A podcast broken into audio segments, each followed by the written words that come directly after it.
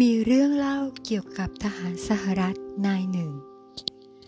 หลังจากที่ได้เสร็จสิ้นภารกิจการทำสงครามในประเทศเวียดนามแล้ว เขาก็เดินทางกลับบ้านเกิดในประเทศสหรัฐอเมริกา เขาโทรศัพท์ไปหาพ่อแม่ จากเมืองซานฟรานซิสโก เขาพูดกับพ่อแม่ว่า พ่อครับ แม่ครับ ผมกำลังจะกลับบ้านแล้วนะครับ แต่ผมมีเรื่องเรื่องหนึ่งที่อยากจะให้พ่อและแม่ช่วยผม คือว่าผมมีเพื่อนคนหนึ่ง ซึ่งผมอยากจะพามาที่บ้านด้วย ได้เลยลูก ว่ามาเลยลูก พ่อและแม่ก็อยากจะพบเพื่อนลูกอยู่เหมือนกัน เสียงปลายสายตอบมาอย่างดีใจ แต่มีอยู่เรื่องหนึ่งที่ผมอยากจะบอกพ่อและแม่ คือว่าเพื่อนผมคนนี้ เขาได้รับบาดเจ็บค่อนข้างจะสาหัส จากสงคราม เขาเหยียบกับระเบิดและเสียขาและแขนไปอย่างละข้าง เพื่อนผมไม่มีที่ไปแล้ว ผมอยากให้เขามาอยู่กับเราครับ แม่เสียใจด้วยนะ ที่เพื่อนลูกโชคร้ายขนาดนั้น ลูกแม่ ฟังแม่ก่อนนะ เราอาจจะช่วยหาที่อยู่ให้เขา ไม่ครับ ผมอยากให้เขามาอยู่กับเราครับ ลูกพ่อ ลูกอาจจะยังไม่เข้าใจในสิ่งที่ลูกขอ คนที่แขนขาพิการแบบนั้น จะเป็นภาระอย่างใหญ่หลวงของเรานะลูก เรายังต้องดูแลชีวิตเรา และเราก็คงจะไม่ยอมให้เรื่องแบบนี้มายุ่มย่ามในชีวิตครอบครัวเราได้หรอก พ่อคิดว่า ลูกน่าจะกลับบ้าน แล้วก็ลืมเรื่องเพื่อนลูกคนนั้นซะ เขาจะสามารถเอาตัวรอดได้ เมื่อได้ยินเช่นนั้น ลูกของเขาก็วางหูโทรศัพท์ หลังจากนั้น ทั้งพ่อและแม่ ก็ไม่ได้ยินข่าวคราวของลูกอีกเลยสองสามวันต่อมา ก็มีตำรวจโทรศัพท์มาจากซานฟรานซิสโก บอกว่า ลูกของเขาได้เสียชีวิตแล้ว หลังจากตกจากตึก ตำรวจสันนิษฐานว่า เป็นการฆ่าตัวตาย พ่อและแม่ของเขาก็รีบบินไปที่นครซานฟรานซิสโก และถูกพาไปที่ไว้ร่างอันไร้วิญญาณของลูกชาย ที่ห้องเก็บศพ เพื่อชันสูตรว่า ผู้ที่เสียชีวิตนั้นเป็นลูกของเขาหรือไม่ เมื่อไปถึง พ่อแม่จำลูกชายได้ แต่ด้วยความตกใจสุดขีด พวกเขาได้ค้นพบความจริงที่ไม่เคยรู้มาก่อน นั่นคือ ลูกชายของเขานั้น มีแขนและขาเพียงข้างเดียว พ่อแม่ในเรื่องดังกล่าวก็คงเหมือนกับพวกเราหลายคน เราพบว่าเป็นเรื่องง่าย ที่จะรักคนที่รูปร่างหน้าตาดี หรืออยู่ด้วยแล้วมีความสุข แต่เราไม่ชอบคนที่ทำให้เรารู้สึกอึดอัดใจ แล้วเรา ก็มักจะเลือกอยู่ห่างไกลจากคนที่ป่วย ไม่หลอ่อไม่เก่ง หรือไม่ฉลาดเหมือนเรา เรารู้สึกขอบคุณนะ ที่ยังมีคนบางคนไม่ทำกับเราแบบนั้น คนที่รักเราโดยไม่มีเงื่อนไข คนที่ยอมรับเราให้มาเป็นครอบครัวเดียวกัน แม้ว่าชีวิตเราจะแย่เพียงใดก็ตาม คืนนี้ก่อนที่เราจะเข้านอน สวดอ้อนวอนขอให้พระเป็นเจ้า ทรงประทานพลังให้เรามากพอ ที่จะสามารถยอมรับคนรอบข้างตามที่พวกเขาเป็น และช่วยให้เราสามารถเข้าใจพวกเขาในความแตกต่างได้มากขึ้น มีปฏิหารอยู่เรื่องหนึ่ง เป็นเรื่องเกี่ยวกับมิตรภาพ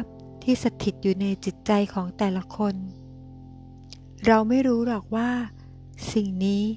ได้อยู่ในใจเราตั้งแต่เมื่อใด มิตรภาพเป็นสิ่งที่มีคุณค่าที่สุด ที่พระเป็นเจ้าประทานมาให้ เพื่อนนั้นเหมือนเพชรนินจินดาที่หายาก เพื่อนทำให้เรายิ้ม และคอยให้กำลังใจเราจนบรรลุความสำเร็จ เพื่อนพร้อมที่จะรับฟังเรา แบ่งปันความสุข และจริงใจต่อเราเสมอ อย่ามัวรอช้าอยู่เลยทำให้เพื่อนรู้เถอะว่า เราใส่ใจในตัวเพื่อนเราเพียงใด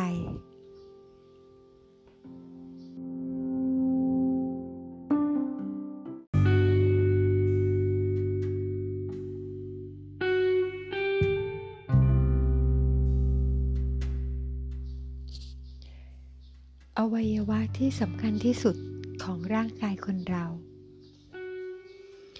แม่เคยถามฉันว่า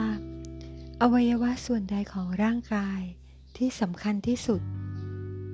ในช่วงหลายปีที่ผ่านมา ฉันก็เฝ้าทายคำตอบ ที่ฉันคิดว่าถูกต้องมาตลอด ตอนที่ฉันยังเล็ก ฉันคิดว่า เสียงนั้นสำคัญต่อคนเรามาก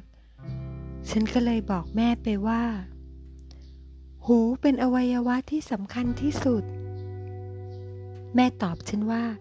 ไม่ใช่หรอกลูก มีหลายคนที่หูหนวก แม่บอกให้ฉันคิดต่อ แล้วแม่ก็จะกลับมาถามอีก หลายปีผ่านมา แม่ก็ถามฉันอีกด้วยคำถามเดิม หลังจากที่ตอบแม่ไปแล้วเมื่อครั้งก่อน ฉันก็ครุ่นคิดมากขึ้น แล้วก็ตอบแม่ว่า การมองเห็นนั้นเป็นสิ่งที่สำคัญอย่างมากต่อมนุษย์เรา ถ้าเช่นนั้น หนูขอตอบว่า ตา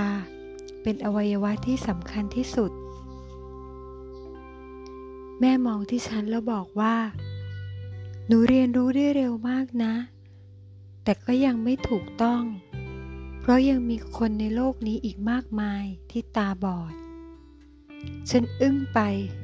และค้นหาคำตอบต่อไปในช่วงหลายปีหลังจากนั้น และแม่ก็ถามฉันอีกสองสาครั้ง และฉันก็ตอบเท่าที่ฉันคิดได้ แต่ก็ยังไม่ถูก แม่เพียงแต่บอกฉันว่า ยังไม่ถูกจ้ะ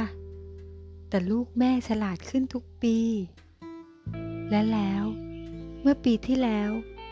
ปู่ของฉันได้เสียชีวิตลง ทุกคนเสียใจในการจากไปของคุณปู่เป็นอย่างมาก ทุกคนร้องไห้ แม้แต่พ่อของฉันก็ร้องไห้ ฉันจำได้ว่า ฉันเห็นพ่อร้องไห้น้อยครั้งมาก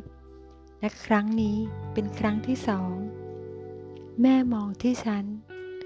เมื่อถึงเวลาต้องบอกลาปู่เป็นครั้งสุดท้าย แม่ก็ถามฉันอีกว่า ลูกรู้ว่าอวัยวะที่สำคัญที่สุดของร่างกายมนุษย์คืออะไรแล้วหรือยัง ฉันตกใจเมื่อแม่ถามคำถามฉันในตอนนี้ ฉันคิดเสมอว่า มันเป็นแค่เกมระหว่างแม่กับฉัน แม่สังเกตเห็นความสับสนจากสีหน้าของฉัน จึงบอกว่าคำถามนี้สำคัญมากนะลูก คำถามนี้เป็นคำถามที่แสดงให้เห็นว่า ลูกได้ใช้ชีวิตของลูกอย่างคุ้มค่ากับชีวิตที่ได้เกิดมา เพราะคำตอบที่ลูกตอบแม่ทั้งหมดนั้น แม่บอกลูกว่าไม่ถูก และแม่ก็จะอธิบายให้ลูกฟังว่าทำไมยังไม่ใช่ แล้ววันนี้เป็นวันที่ลูกจะต้องเรียนรู้บทเรียนที่สำคัญแล้วเราว่า อวัยวะใดที่สำคัญที่สุดของคนเรา แม่มองลงมาที่ฉัน ฉันเห็นน้ำตาเอ่อล้นในตาของแม่ แม่บอกฉันว่า ลูกจ๋าอวัยวะที่สำคัญที่สุดของคนเรา คือไหล่ของลูกไงจ๊ะ ฉันไม่เข้าใจว่าทำไมคำตอบเป็นเช่นนั้น ฉันจึงถามแม่ไปว่า ที่เป็นอย่างนั้น เพราะไหล่เป็นที่รองรับศีรษะใช่ไหมจ๊ะแม่ แม่ตอบฉันว่าไม่ใช่หรอกลูก ไหล่นั้นเป็นอวัยวะที่สำคัญที่สุดของร่างกายคนเรา ก็เพราะเราใช้ไหล่รองรับศีรษะของเพื่อน หรือคนที่เรารักเวลาพวกเขาร้องไห้ ทุกคนล้วนต้องการไหล่ในยามที่เขาเศร้าโศกเสียใจ และร้องไห้จาลูก แม่หวังเพียงว่า เจ้าจะมีความรักและเพื่อนมากพอ หากเวลาใดที่เจ้าโศกเศร้าเสียใจ เจ้าจะได้มีไหล่เอาไว้พักพิงยามที่เจ้าร้องไห้ แล้วฉันก็รู้ว่า อวัยวะที่สำคัญที่สุดของร่างกายนั้น ต้องเป็นอวัยวะที่แสดงความเอื้ออาทรเห็นใจในความเจ็บปวดของผู้อื่นได้ คนเรามักจะลืมสิ่งที่พูด มักจะลืมสิ่งที่ทำแต่จะไม่มีวันลืมหรอกว่า คุณทำให้พวกเขารู้สึกอย่างไร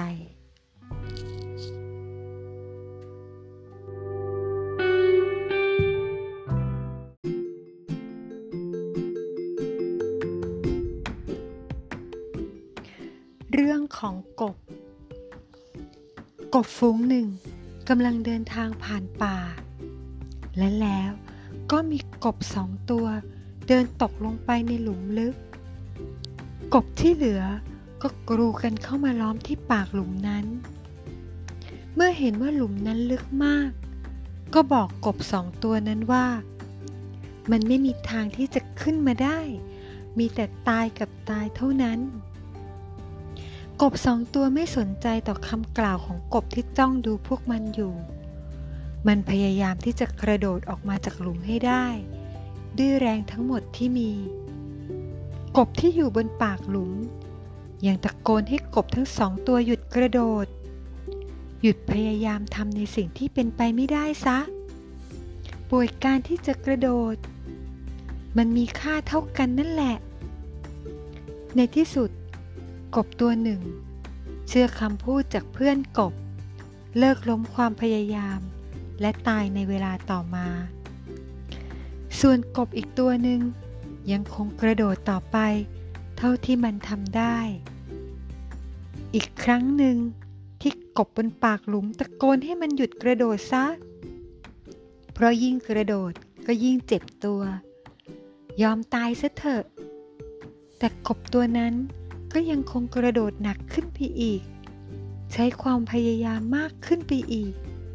และในที่สุดมันก็กระโดดออกจากหลุมได้สำเร็จ เมื่อกบตัวนั้นรอดมาได้ เพื่อนๆก็ถามว่า นี่แกได้ยินพวกเราตะโกนบอกหรือเปล่า ว่าอย่าพยายามเลย มันเสียเวลาเปล่า